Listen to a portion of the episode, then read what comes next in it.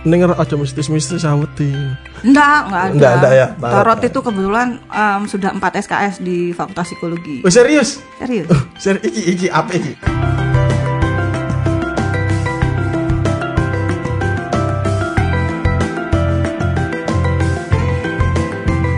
Assalamualaikum, Blonwon. Bertemu kembali di Temu Konco Podcast, obrolan saat bertemu kawan. Sap.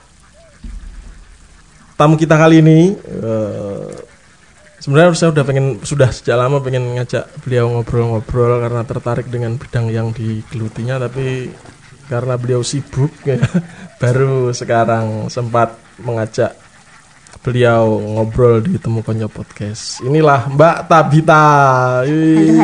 Halo Mbak. Jadi buat teman-teman yang mendengarkan radio yang di dekat bundaran UGM itu oleh iklan, ya oleh beliau sering mengisi di sana. Hari apa tuh Mbak Eta? Hari Rabu malam jam 9. Hari Rabu malam jam 9 di situ ada acara. Sana ada dua ya? Oh, ada dua. Ada dua program. Apa aja programnya? Yang satu tarot, satu mistis, Mas. Oh, yang satu tarot, yang satu mistis. Yang tarot yang Rabu ya? Yang tarot yang Rabu gitu. Jadi ini ngobrolnya tentang tarotnya, bukan mistisnya. Inilah Mbak Tabita dan kita akan ngobrol tentang tarot. Tuh. Halo Mbak, apa kabar? Gimana? Sehat no? Oh sehat, alhamdulillah. Sehat, no? Nggak apa-apa tak tanya-tanyai. Nanti kita denger aja mistis-mistis aweti. Nggak ada ya. Tarot itu kebetulan sudah 4 SKS di Fakultas Psikologi. Oh serius? Serius. Iki apa iki? Ya wis. Janjane tarot ki apa tuh? Tarot itu tools, kartu lah. Kartu yang dipakai untuk membuka alam bawah sadar orang itu gitu. Jadi untuk penggalian. Jadi kemarin memang kebanyakan dari baru UGM ya yang 4 SKS psikologi ada tarotnya. Itu memang kalau di psikologi kan ada toolsnya yang kayak bagaimana mereka mengeksplor untuk konseling ya gitu. Nah, ini tarot ternyata dipakai juga untuk konseling, mengeksplor alam bawah sadarnya mereka gitu. Oke, di film-film kan sono nganggo bandul itu, tataplah ya bandul ini dan kamu akan ngantuk ngono-ngono kayak. Kalau itu hipnosis. Oh, beda lagi. Oh, iya. Kalau hipnosis itu nanti dengan sugesti tertentu dia tertidur. Nah, dari situ kita bisa nanya apapun, memang alam bawah sadar digali dari situ juga. Tapi itu teknik hipnosis. Oh, gitu. Kalau tarot IR tuh. Oh gitu. Memang harus tarot atau ada kartu-kartu lain atau memang? Ada kartu, ada yang bentuknya batu atau kita sebutnya runes. Terus kartunya yang dipakai apakah pakemnya dari yang biasa dipakai itu? Ternyata pakai kartu remi pun bisa. Sakjane? Iya, sama sing kartu ceki itu. Serius? Domino kae? Kalau domino ya beda, Pak. Oh, beda. Bunder-bunder. Oh, kartu ceki sing ireng-ireng kae. Ya. Oh, kuwi. Ya, gitu-gitu. Namanya juga orang ya, semua dikembangkan ya. Nanti kalau ceki bisa saya kabarin. Apa kalau domino bisa tak kabarin. Emang bisa kartu. Tapi kalau standarnya Mbak Rabi kan tarot ya, standarnya itu kartu tarot itu. Kartu tarot umum. Ini rano visualnya tadi dora keto. Jadi kalau umum itu kartu tarotnya namanya Rider-Waite Smith. Itu ceritanya nih orang yang awalnya dulu bikin si kartu itu. Tapi kalau ditelusur ke belakang lagi itu nanti ada Lenormand. Lenormand itu satu kartomansi lah kita sebutnya. Jadi berbagai teknik dari berbagai jenis kartu tarot itu. Kalau Lenormand itu lebih ke oracle, tapi kalau tarot itu Rider-Waite Smith atau kita sebut RWS. Nah nanti yang kartu-kartu RWS itu yang biasa pakem, yang biasa dipakai untuk belajar ini segala macam. Perkembangan zaman sampai sekarang udah ratusan ribu jenis tarot kan. Nah, oracle lebih mau? Kalau oracle itu sebenarnya kayak kartu nasehat. Jadi gitu. Kalau versi saya ya pakai kartu kenapa toh? Dan nuansa gimmicknya ada. Gimmick kok. Karena lama-lama kalau udah interaksi sama kartu itu kan apalan dong Mas. Jadi kayak karena saya juga selain tarot, hipnosis sama gestur itu juga mempelajari. Jadi orang ini mau jujur atau enggak kan kelihatan dari gesturnya kan, dari cara dia cerita terus segala macam. Gue kertu gini men ora diluruk, saya orang-orang masukan orang-orang itu. Pakai kartu. Terus biasanya berarti itu gini kan ada beberapa temen juga dulu pas mereka sering ngajar tarot ono aku karo tarotnya apa sing vampire ngono-ngono kuwi gimana sing itu termasuk jenis-jenisnya si RWS itu. Okay. Jadi di apa ya macam-macam. Saya yang paling unik itu malah yang punyanya si Hello Kitty itu siapa sih? Sanrio. Hello Kitty, Sanrio. Ya. Jadi Sanrio itu ada tarot nih. Ada. Jadi si semua kartun-kartunnya dia itu nongol semua di satu deck. Tapi memang karena waktu itu kan memang saya beli untuk anak saya biar belajar tarot kan. Tapi ternyata dia tidak berminat di situ, terus tak pakai siaran, Mas. Lucu-lucuan ini. Aslinya awalnya Mbak lucu-lucuan, ternyata karakternya bocah banget. Jadi tarot itu kan modalnya juga lamis tuh Mas Lambi. Jadi kontrolnya mulut juga harus. Apalagi saya siaran kan. Dapat yang kartun yang kalau misal nanya Iurapku sosok biar elak. Padahal kalau teknik yang lain itu bisa dijelaskan. Ini minim visual lah ceritanya. Jadi fungsinya seperti itu ya? Iya, main di satu kartu itu kan ada warna, ada gambar, terus makna-maknanya. Jadi sebenarnya teknik seninya adalah membaca satu kartu itu per kartu-kartu gitu. Kalau jalan biasa pakai apa Mbak kartunya? Kalau yang handy itu dari awal itu saya pakai Angel Deck sama si satu lagi itu siapa sih lupa itu. Jadi ya total saya udah punya 30 kartu lah. Jadi buat koleksi memang ya? Nggak koleksi sih awalnya Mas, dikasih orang. Dikasih orang. Yang nitip kayak gitu terus lama-lama, yo oke. Ditanya dong Mas, iso moco ora Mbak? Iya, arep takone nyeritain. Kok ora iso moco? Piye kuwi? Setiap deck itu punya karakter sendiri-sendiri kan. Jadi saya masih mencoba untuk tidak keluar dari pakem kreator pembuat penerbitnya. Kan nek apa jenenge? Alah aku yo ora pati apal. Ono hangman ngono-ngono kae. Ya, nah itu kalau antara satu kartu RWS, kalau Hello Kitty itu beda maknanya. Sebenarnya sama, cuman kan si setiap deck, setiap pembuatnya, penciptanya si kartu itu kan punya tujuan sendiri-sendiri, punya latar belakang toh. Jadi saya memang lebih suka mempelajari sejarahnya si kartu untuk bisa diaplikasikan, karena ternyata setiap deck itu beda-beda karakternya. Pas saya pakai si Angel, biasa pakai Angel tiba-tiba pakai Hello Kitty, anjlok. Karena si Angel ini karakternya ibu-ibu sekitar umur 50 tahunan gitu. Karakter kartunya itu ya. Gitu. Nah, terus ini pembacaan tarot itu kita sebenarnya misalnya ada aku datang dikit-dikit. Dedek-dedek gemes misalnya datang. Gini. Mbak aku dibacain. Biar besok acara aku tuh enggak mau. Apa banget tuh. Aku ya stres ini. Lagu piye. Sebenarnya gini, kalau belajar tarot itu yang paling gampang. Kan orang-orang mau baca dulu, yang belajar nanti belakangan. Iya, nih belajar. Orang mau dibacain. Kalau mau dibacain, niat itu yang pertama. Jadi ada mbak-mbak datang, ada dede datang ke tempat jenengan. Mbak, pacar aku tuh gini-gini mbak dibacain. Terus jenengan kan apa shuffling itu apa di kasut kartunya terus. Pas saya ngasut itu kan kalau petarot yang lain itu kan mungkin ritualnya mereka ya, entah berdoa atau apa ya. Kalau saya sambil ngasut sambil ndelok ya rungok ya lumayan jep. Pertanyaannya kok gitu. Enggak sih. Kalau shuffling itu sebenarnya ngasut kartu itu kan diacak tuh. Mau dikocok kayak orang main remi boleh, yang penting diajak, diabul-abul ya ndak apa-apa. Habis itu kan si klien harus nanya. Karena pertanyaan itu sebenarnya menggali alam bawah dasar dari dia sendiri. Sing dia pengen ke opo sajane. Itu menurut lamisnya saya, Mas. Nek menurut kenyataan aku wegah tebak-tebakan.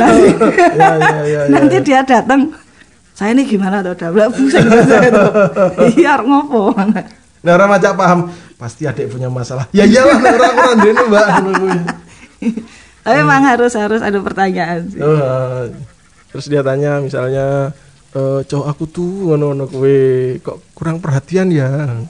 Kira-kira kita berjodoh nggak? Ngono-ngono itu biasanya toh? Ya, biasanya. Semakin pertanyaan semakin menyempit, mengerucut, jawabannya juga akan mengerucut. Pertanyaan semakin luas akan meluas. Misal, jodohku piye? Nah, nanti kan dia lebih seperti love life lah jawabannya. Tapi misal kok pacarku nggak perhatian? Nah, nanti dari kartu kelihatan apakah memang pacarnya tidak pernah memperhatikan atau pacarnya memang tidak punya mata. Perhatian. Terus kan di film-film kan ada yang tanya di sampling terus di apa spread istilahnya disebar ditata ngono kuwi. Jenengan ya kayak gitu atau? Ya. Jadi kalau sebenarnya belajar tarot itu sangat gampang karena hanya menghafalkan satu deck.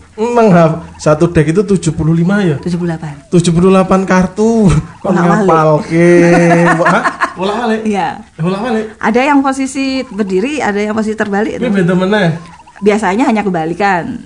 Wah. Tapi dengan maknanya juga akan lebih luas lagi. Berbusa sudah tua, saya dari awal nggak pakai formasi kartu terbalik karena itu kesepakatan awal sih sama si kartu.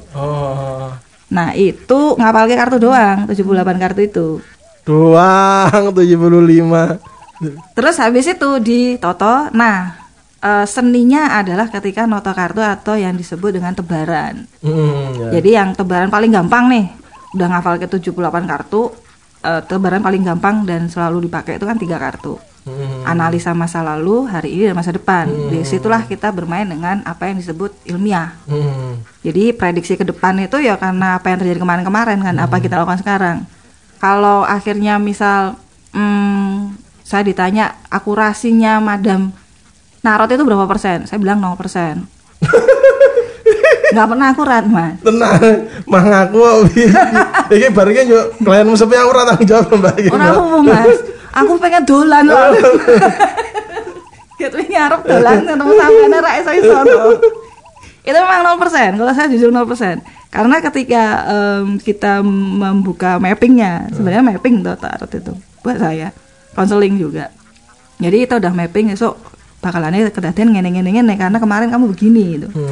Itu ilmiah banget, tapi biasa nek klien itu nek misal ki arep nakal ngono kan mesti duwe ide tuh Mas.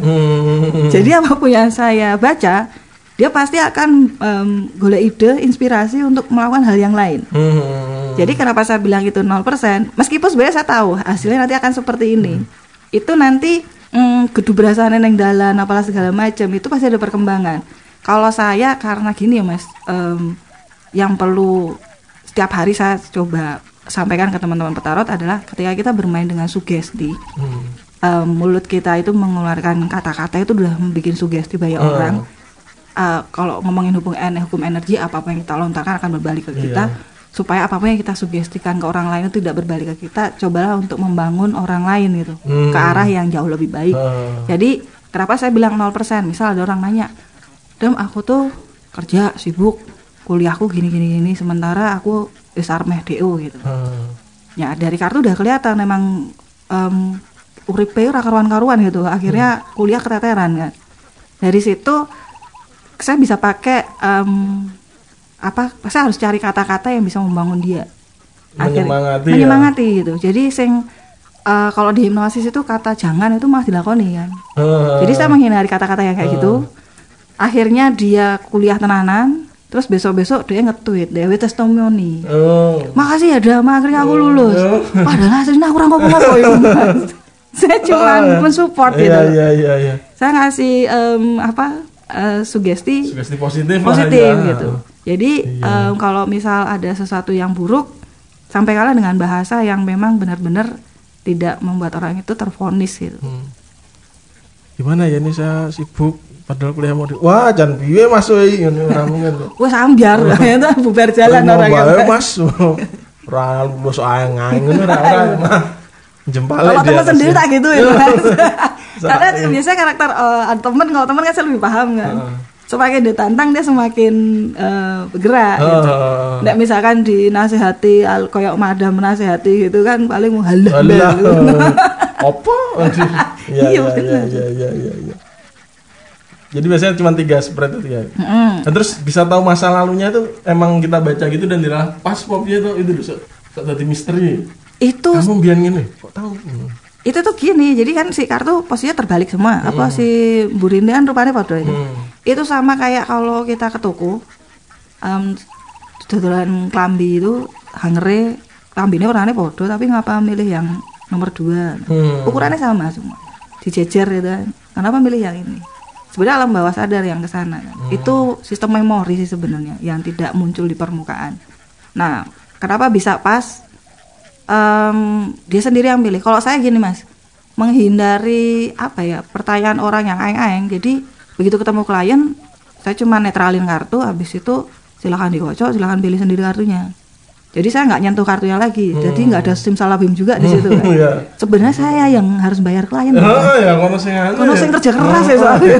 Disenya ini menah. Jadi kangen-kangen.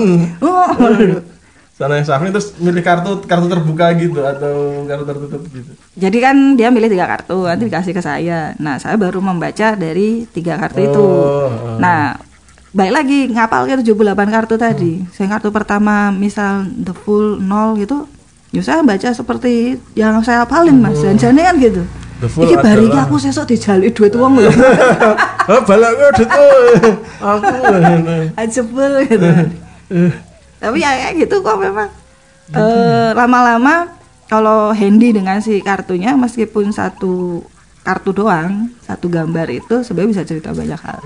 Nah nanti teknik seninya adalah bagaimana menceritakan yang tersirat dan itu ke bahasa manusia dari 3 kartu itu. Karena kadang meskipun kan sekarang banyak tuh kartu yang ada terjemahannya, jadi ra perlu ngapalke gitu loh. Itu karung repel loh. Oh, di bawahnya ada. Di bawahnya ada keterangannya. Jadi orangnya disuruh baca. Saya harap itu meringankan bebanku gitu. Nyoh, mau jadi acara amal po gratisan ngono kan mesti jerayah to, Mas. Betul. Pas ditoto wae wacanan dhewe. Saya harap tuh mereka ngerti, ternyata enggak. Ternyata masih teknik-teknik tebaran itu memang harus dipelajari. Karena apa bahasanya tetap tidak terkorek hanya dengan dia membaca sendiri. Ya. Harus diingatkan. Kalau oracle lebih gampang lagi. Jadi untuk satu pertanyaan aku kudu piye to? Satu kartu aja udah bisa jawab banyak. Pakai kuwi juga enggak atau kartu beda tadi ya kartu oracle. Oracle itu beda sama kartu tarot, lebih ke kartu nasihat. Tapi jadi sebenarnya itu seni, satu kartu aja itu makna itu dalam banget sebenarnya. Jadi itu kalau sebenarnya sependek yang saya tahu apa praktisi tarot itu kan tarot psikologi, tarot intuitif sama tarot spiritual.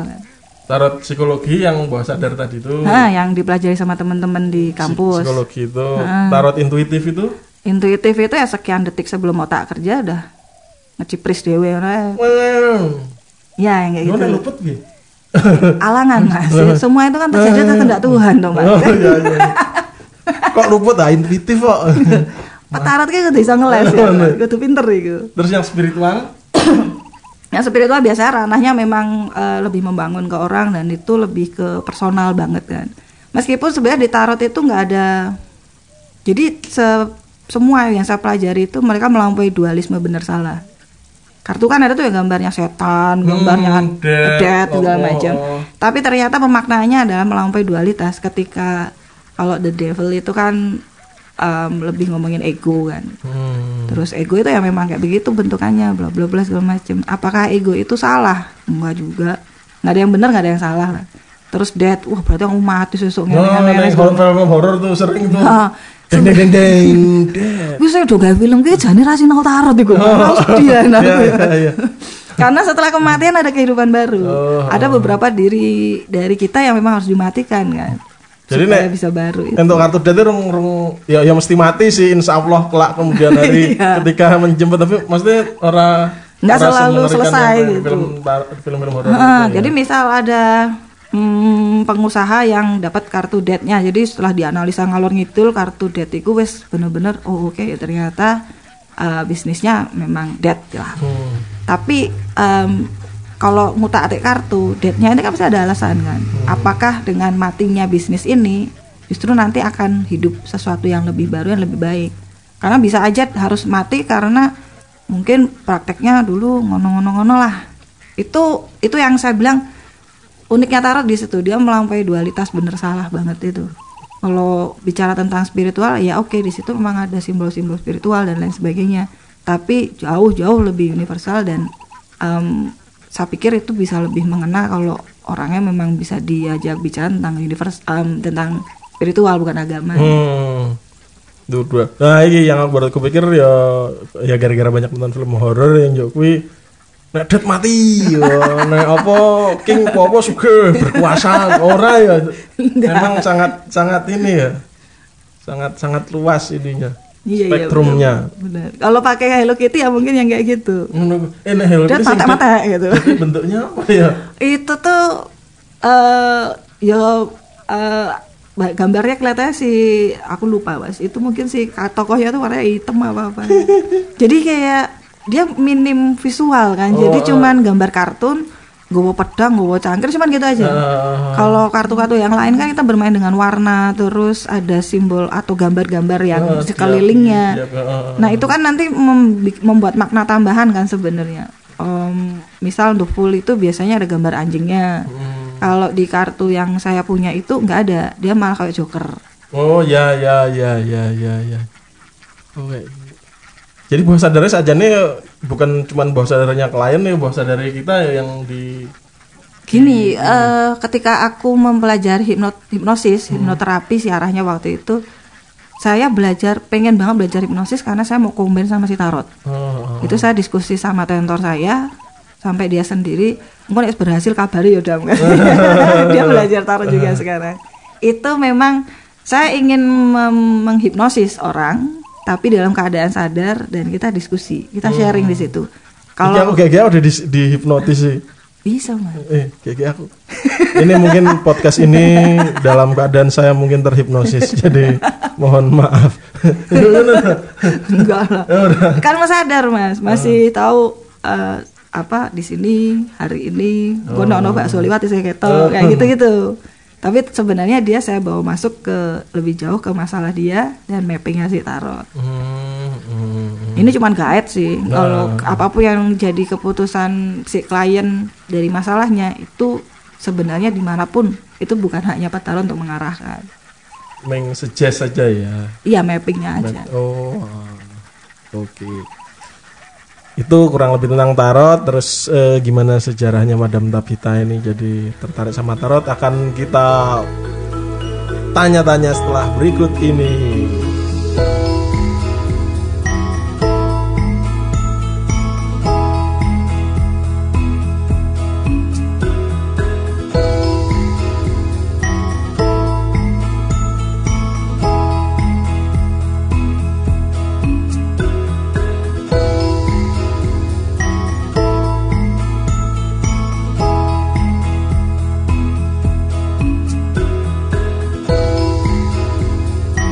Halo, kembali lagi di Temu Konco Podcast bersama Madam Tabita. Aku bilang tarot reader boleh nggak sih? Boleh. Tarot reader. Karena tak bilang pembaca kartu, aku mah koyo card reader, pembaca kartu memori kan, kleru. Sosok kayak OTG. Gitu. Iki Mbak, sajane dirimu kapan tuh pertama kali kenal tarot? Terus serius sinau, alasannya apa? Alasannya waktu itu aku sama mas, galau mas. Itu kapan? Galau itu kapan?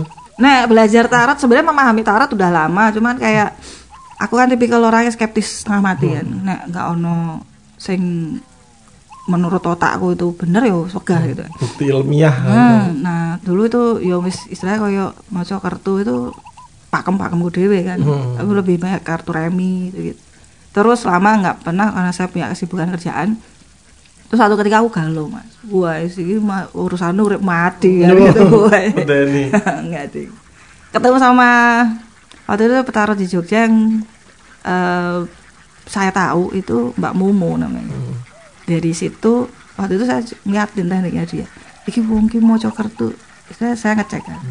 Kosong mas, los banget itu. Wah enak ya nek buat gawe model ngono. Ora usah nganggo siksen-siksenan, ora usah ngoyo.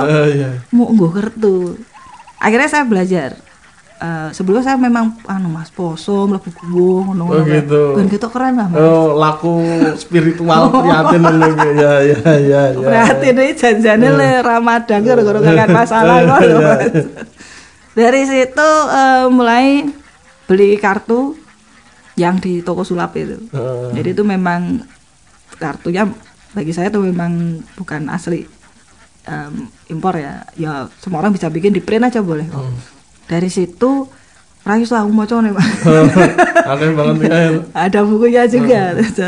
Waktu itu saya buku sing tebel kaya. Yang tipis malah. Oh, saya nyari yang tipis. Saya tuh bukan orang yang suka belajar tuh, Pak.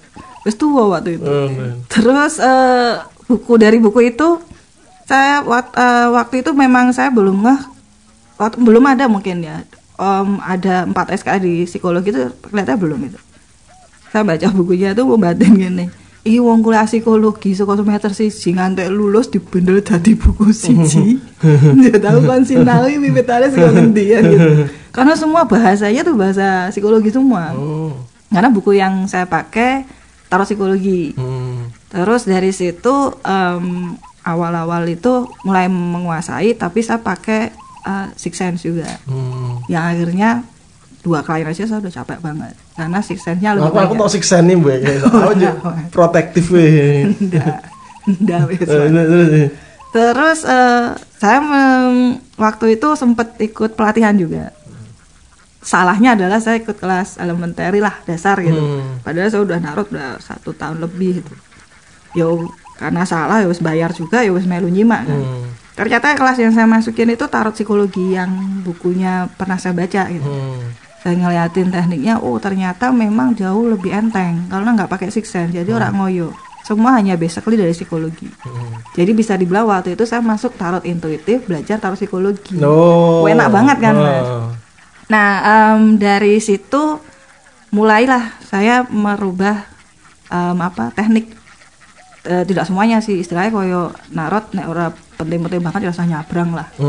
Pakai apa yang di kartu aja itu udah. Lambene wis kesel kan, mosok sak awawar dikesel kayak kabeh. Iya. Yang kayak gitu. Terus habis itu ada sebuah cerita spiritual lah sebenarnya yang akhirnya total saya ada di tarot. Saya lepas semua kerjaan. Waktu itu tarot bukan untuk nyari duit ya Mas, tapi kayak karena saya susah itu apa yang saya alami itu mungkin nggak sepiro lah dialamin sama orang lain itu. Tapi dulu kan saya menguakalnya pol-polan juga nakal jelunggup kayak gitu itu kerasa banget ya. Kalau ketemu sama klien itu kayak ya aku wis tau lebih parah daripada itu, bahkan mungkin istilahnya kayak Tuhan marahnya lebih gede lah. Jadi dari situ tuh kayak yo ben konco ki ojo nek nakal ki tak arahkan gitu supaya kenakalannya itu terarah. Iya nggak kemana-mana gitu ya. Dari situ doang. Terus ada teman pas dia lagi keluar negeri tanya mau nitip apa kan dulu gratisan kan Mas Anor. Narot itu memang lebih baik kalau pas belajar itu gratisan karena akhirnya akan bikin kita lebih berani untuk baca kan. Nah ada teman yang pas keluar negeri dia nanya mau nitip apa ya kartu tarot deh. Nah itu kartu tarot pertama saya sampai sekarang masih saya pakai dan itu handy banget. Terus setelah itu ya wes kemana karena totalitas mungkin ya Mas. Profesional itu baru sekitar 8 tahun lalu. Kalau sebelumnya ya wis mung sak onone wong buat lucu-lucuan, buat gimmick malah Mas. Udah 8 tahun berarti ya? Wis profesional kan berarti. Iya. Setahun ini udah mulai taraf bosan lagi sih. Siklusnya kan ada. Nyopo narot karo kapoeira. Ya harus ini biar sama sih kayak pekerjaan yang lain Mas, kayak harus ada sesuatu yang baru dan akhirnya memang belajar hipnoterapi, terus belajar keilmuan yang lain. Dan saya adalah orang yang skeptis dan nggak pernah kenyang gitu. Maksudnya sesuatu yang menarik perhatian itu saya kejar. Yalan sih. Dan kebetulan guru-guru saya itu adalah orang-orang yang sabar banget. Karena yalan saya luar biasa. Kalau nggak masuk akal orang-orang teori saya wegah gitu. Yalan berarti. Wow. Ya berarti karena udah apa ya, cukup skeptis ya dasarnya. Berarti tapi ya, tanggapannya Madam Tabita ketika ada yang bilang itu tahayul lah, nganggu tarot itu, wah tak campur tangan jin ngono-ngono kayak.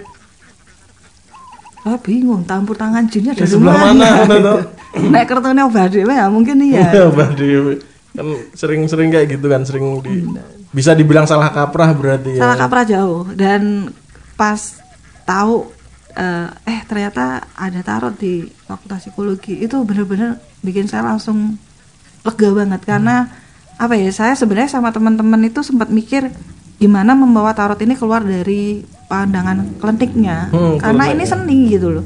Terus dari komunitas-komunitas itu pun, maka sampai sekarang yang paling laku itu yang benar-benar kita support itu adalah pemahaman tarot psikologinya, yang intuitif, yang memang sudah punya intuisi sebelumnya.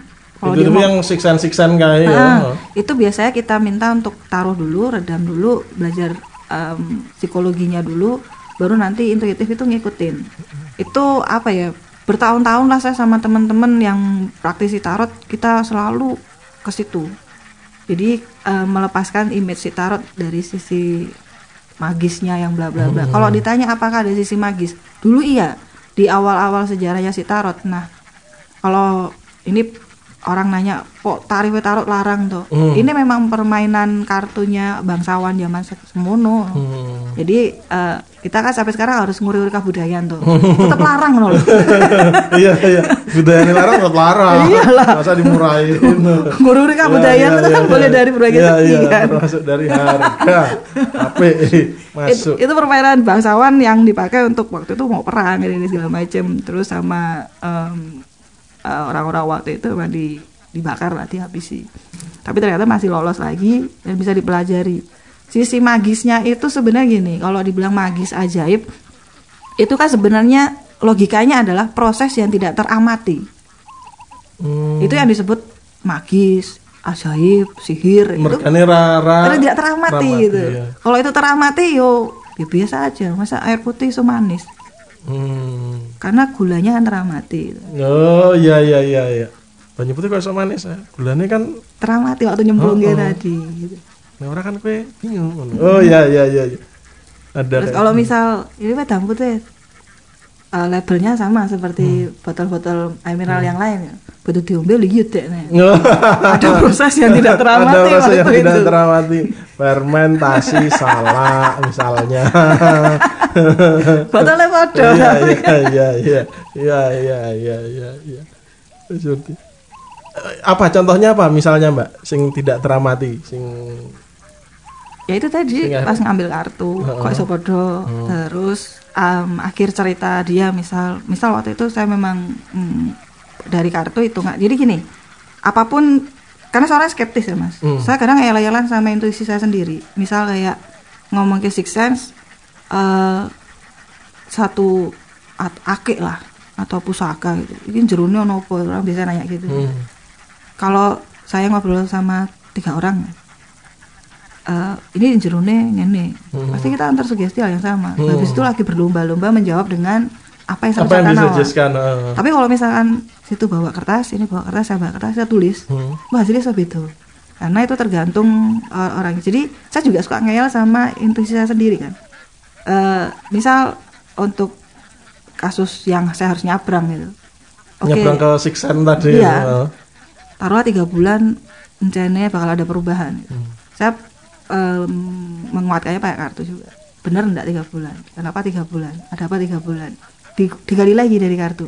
Kartu itu buat menggali, bukan buat nyari jawaban. Digali karena semakin spesifik dia akan semakin ngasih tahu. Jadi misal kayak iki bangkrut iki kok ngene. Nek misal sesuk dia punya modal, ada rencana nggak nanti ada modal yang buat dia bisa berdiri lagi.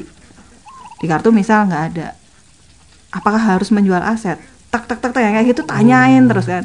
Nah dari itu saya nggak tahu apakah itu dibilang magis atau enggak, tapi memang sebenarnya itu benar-benar seni membacanya si kartu. Kalau orang nggak ngerti tekniknya, nggak ngerti seninya, apalagi nggak ngerti sejarahnya si kartu itu dibikin, ya wes bubar. Karena nggak bisa pukul rata RWS. Memang akhirnya sekarang kartu-kartu yang ribuan itu RWS semua. Cuman latar belakangnya kan beda-beda. Itu. klien banyak anak-anak muda ya berarti ya? Kalau di kebanyakan ya? Atau ada yang... Saya lebih... mature adult gitu. Apa ya? Tergantung pembawaan sih Mas kalau di... Karena radionya anak muda. Jadi memang yang dengerin radio ya akhirnya... Apa ya? Anak-anak muda. Cuman kalau dari lokasi saya ngelapak itu... dulu memang... Kaskus. Oh, lokasi saya mangkal. Koyo-koyo. Aku orang ngomong lagi, aku orang ngomong. Nanti ndak keliru. Jadi dulu kan di daerah deket Seturan. Itu saya lelah Mas. Lelah tapi udah berkeringat. Ononnya mau emosi dengan pertanyaan orang itu loh. Terus akhirnya aku pindah di daerah Timoho. Nah di sana orang-orang lebih terselektif. Jadi istilahnya pertanyaannya si klien itu pun sebenarnya permasalahan dia itu sebenarnya ngelit aku juga untuk hidup lebih punya isi gitu loh.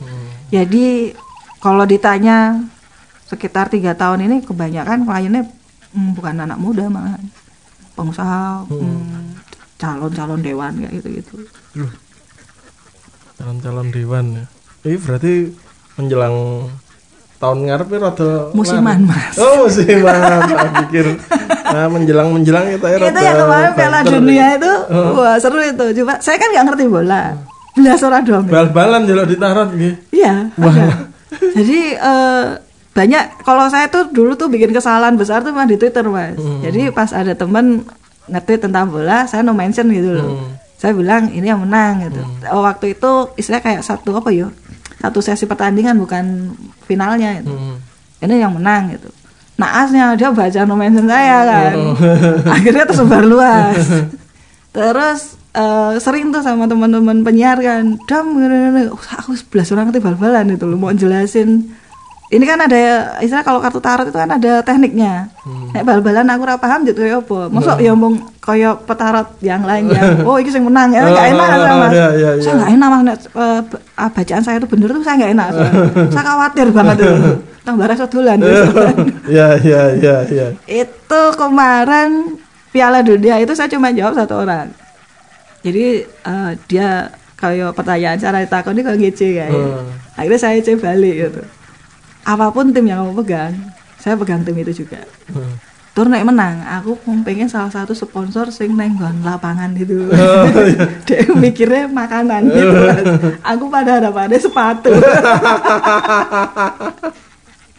Ya akhirnya sepatu saya baru lah. Ya. Malahan enak ya. Jadi sebenarnya apa ketika ketemu, apalagi ternyata kliennya banyak yang ini ya, yang dewasa no ya orang nggak cuman dedek-dedek berarti apa ya berarti jenengan pengen orang yang dikandani manut apa piye ta sebenarnya? Enggak, saya nggak pernah berharap dia manut, dia harus terbuka mindsetnya malah lebih pengen membuka mindset orang itu ya orang jadi orang punya masalah itu kan fokusnya akan di situ-situ aja kan jadi kayak malah jadi dia bikin kotak sendiri untuk pikirannya kan.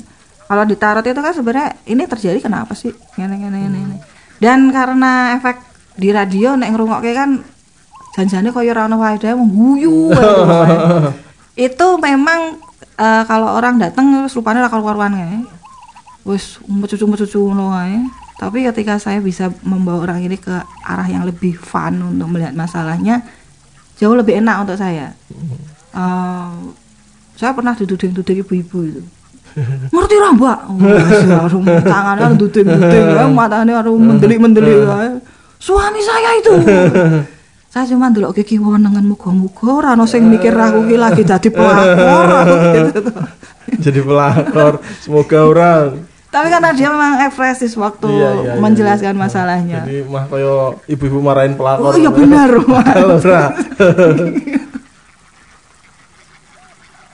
Tuh. Mau ditaruh tuh Mas? Hah? Jangan di sini malu saya. Ojo. Lu sekali-sekali lu. Nanti bisa buat bahan teman-teman untuk menganu situ rame. Nyacat. Biasa jadi cacat. Kowe iki ngono. Oke.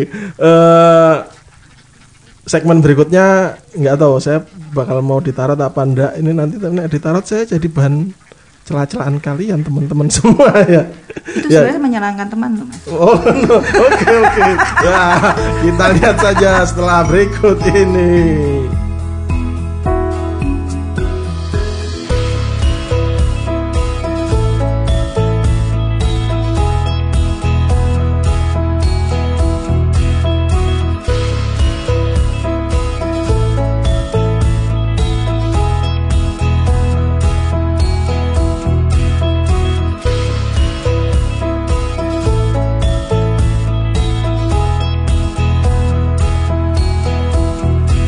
Halo, kembali lagi saya dengan Madam Tabita dengan obrolan seputar tarot yang bukan klene. Jadi kalau kalian dengar ini ambience-nya podcast kita ini di pagi hari yang indah, nah ya bukan yang di angkringan malam-malam apa yang kayak zaman karo Mas Lantip ngobrol keres ono bledek-bledek medeni kae ora. Tidak aman. Ini bukan klene gitu.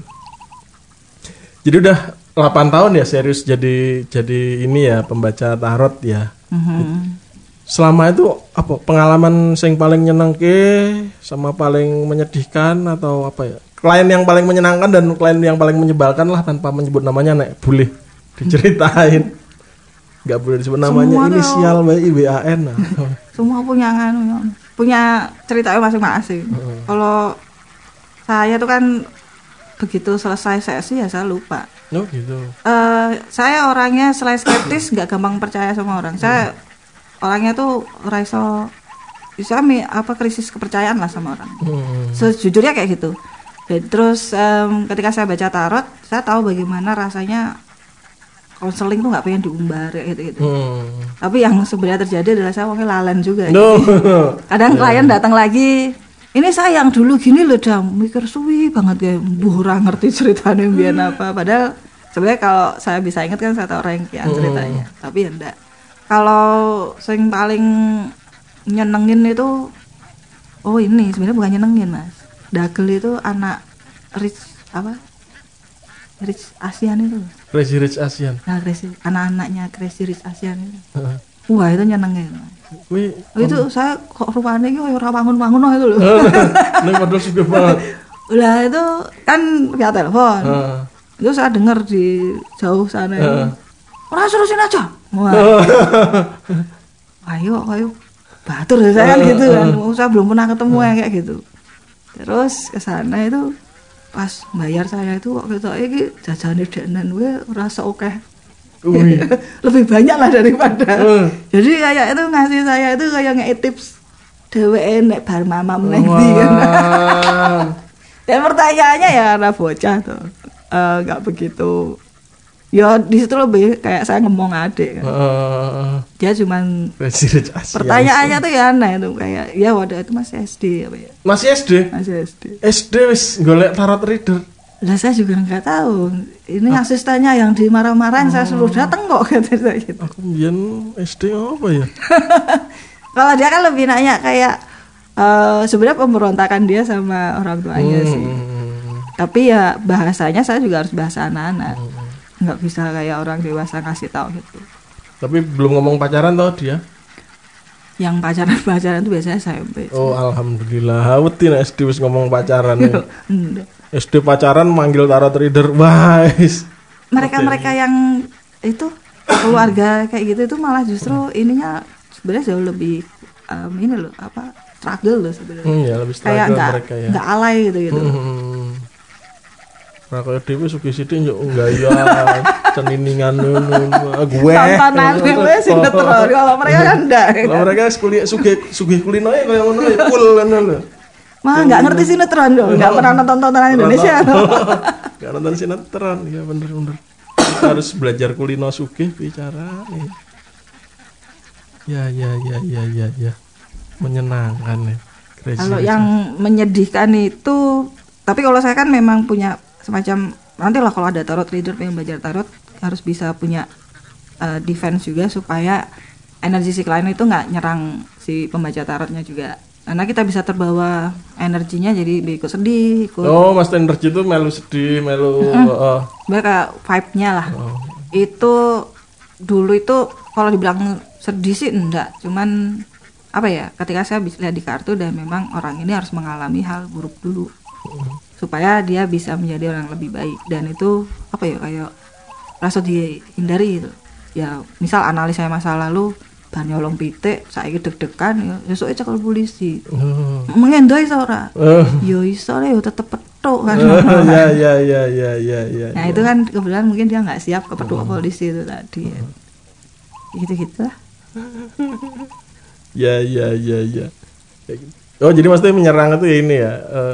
Vibe-nya. Bisa ya melu sedih, empati kan? Empati ya. Oh. Nah, empati itu pasti, tapi kalau bisa memprotek diri sendiri supaya akhirnya enggak jadi kayak wah mesak ya, akhirnya bacaannya ngawur gitu. Ya ya, terus objektivitasnya hilang. Subjektivitasnya bermain, objektivitasnya hilang gitu ya. Oh, ya.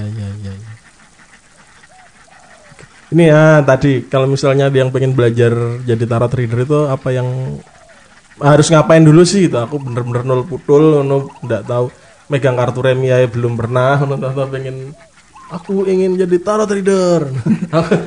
Yang harus dilakukan adalah kalau pengen cepet itu ya ikut pelatihan-pelatihan tarot. Itu di Jogja kebetulan teman-teman di komunitas tarot Dewa Ruci yang saya tahu itu mereka rutin mengadakan pelatihan, sama setiap minggu masih ngumpul untuk buka-buka kartu lah.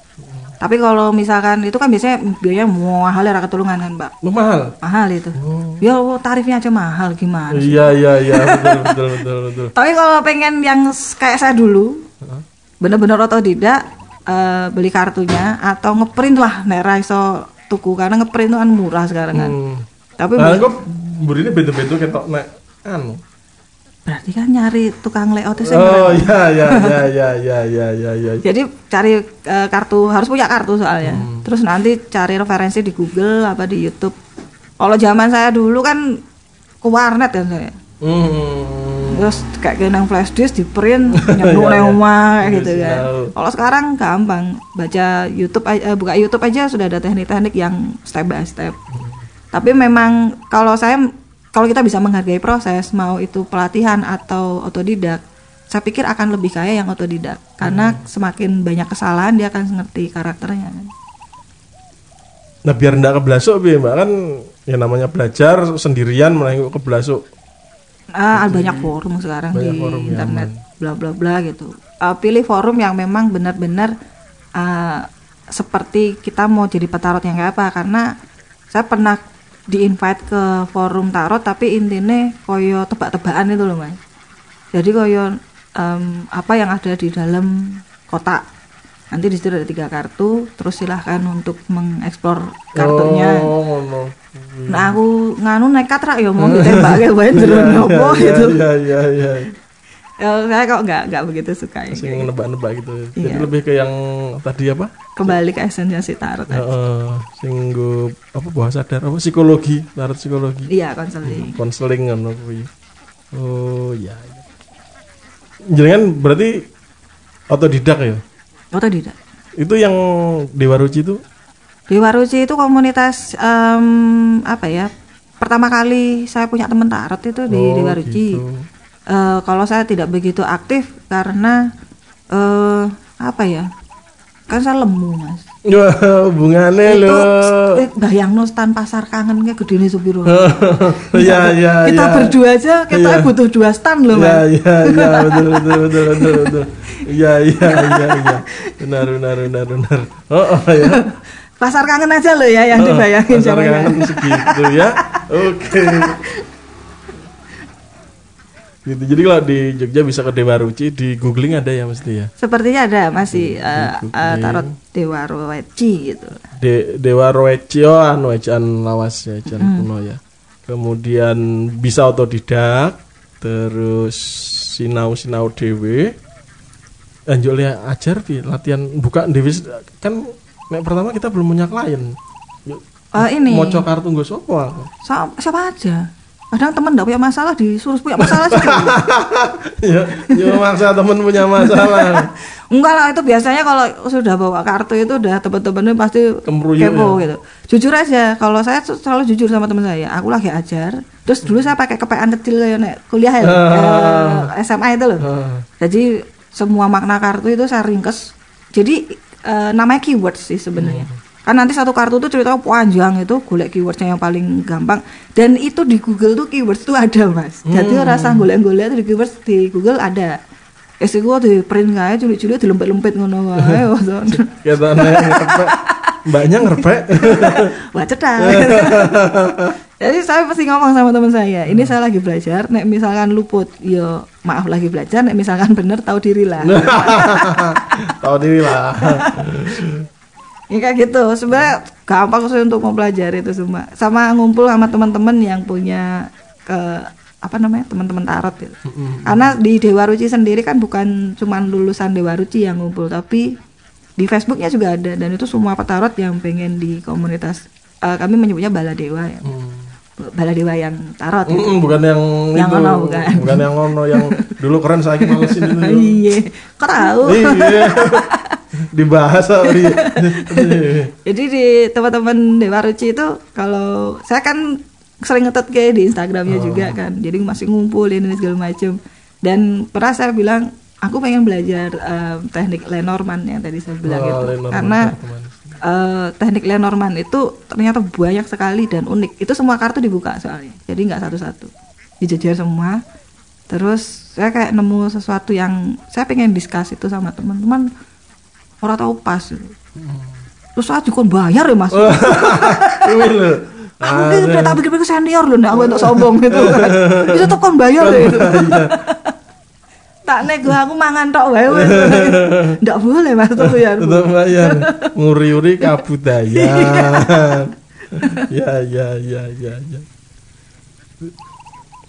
Terus apalagi ya kira-kira? Kesalahan-kesalahan utama para pemula apa sih jenengan bin kesalahan awalnya apa tuh?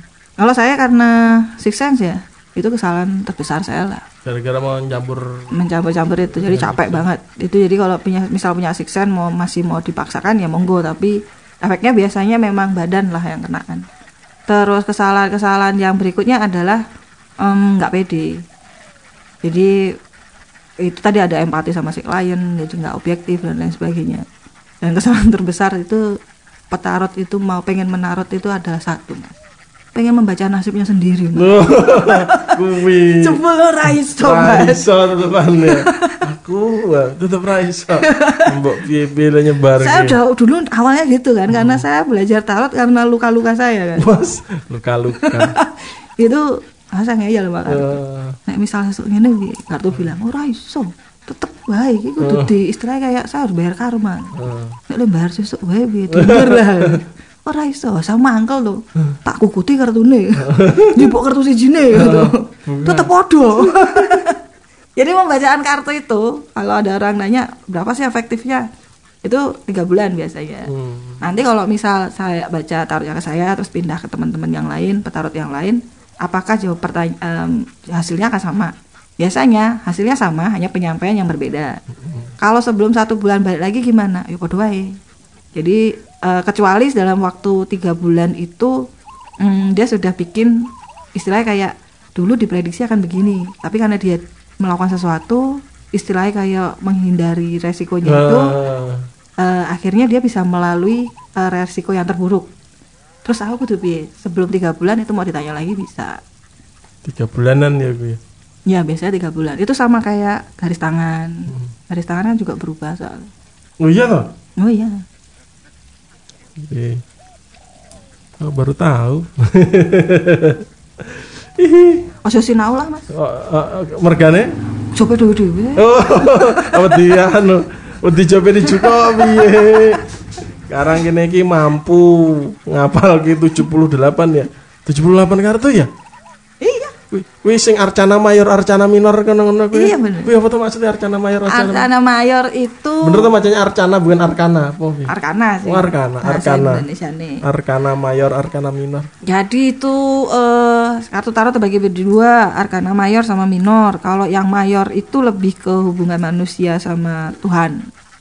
Perjalanan manusia dan alam semestanya lah. Itu yang mayor. Heeh, dari dia lahir sampai ya siklus manusia, terus ada sukses. bagaimana mengendalikan kehidupan, bla bla bla segala macam. Kalau yang minor itu nanti dibagi menjadi 4 kalau di kartu remi. As, wajik, heart sama si diamond. Diamond sama wajik sama ya. Waru. Itu nanti itu sebenarnya mewakili simbol karakter manusia. Kalau as itu as heartnya itu perasaan, kayak gitu-gitulah. Jadi ketika itu dijajar-jajar, akhirnya kita ngerti loh. Tekniknya nanti akan kelihatan. Seninya itu di situ. Ono hati, ono keriting, ono ya. Hatiku lagi keriting. Itu sering terjadi pada usia-usia seperti Anda. Oh iya. Dan kita seusia, Pak. Seusia betul. Keriting hati bersama hati kita. Kita keriting, saudara-saudara.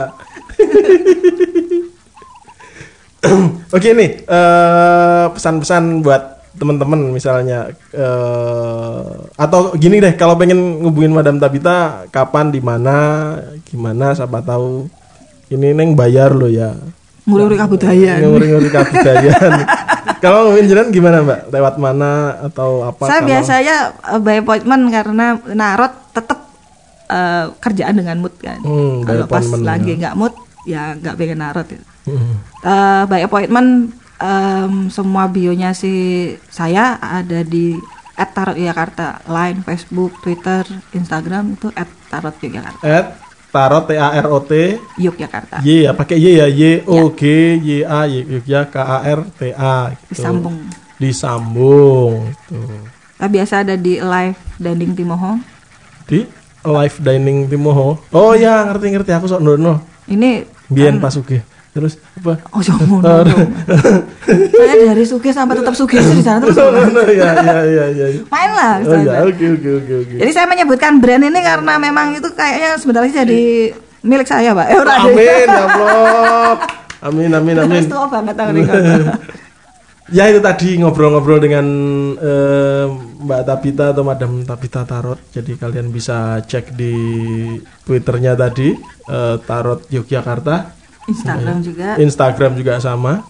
Kalau yang Twitter personal boleh dikasih tahu nggak? Nggak boleh. Aku nggak kowe dihujani DM aja, Mbak. Twitter personal. Sing siji ne kuwi. Instagram kan ada 2. Yang satu itu si foto selfie kutok lho. Oh aja ya. Mesak ki aku. Oh ya udah. Jangan nanti ya wis. Ya udah jawabnya Tarot Yogyakarta itu di Twitter ada, di Instagram ada, di Facebook juga ada. Mau kontak beliau bisa tanya-tanya apa gitu. Dan saya nggak jadi ditarot di kalian tidak punya bahan buat nyacat saya. Nanti live bukan live. Wah. Saya tweetkan aja. Wah, hasilnya. Malah di live tweet. Gitu. Oke, matur nuwun Mbak Tabita yang sudah mengisi Temukannya podcast kali ini di tengah kesibukannya, dan saking sibuknya beliau tuh dari zaman dulu banget, dari zaman presidennya masih SBY sampai sekarang. Kita janjian mau ngopi bareng tuh, nanti saya rung sempet ngopi. Lagi kopinya larang loh Mas. Terus mundak. Kita cari kopi murah di mana ini? Gitu. Jadi matur nuwun nggih Mbak. Sami. Oke. Sampai di sini Temukannya podcast, obrolan saat bertemu kawan. Assalamualaikum. Pareng.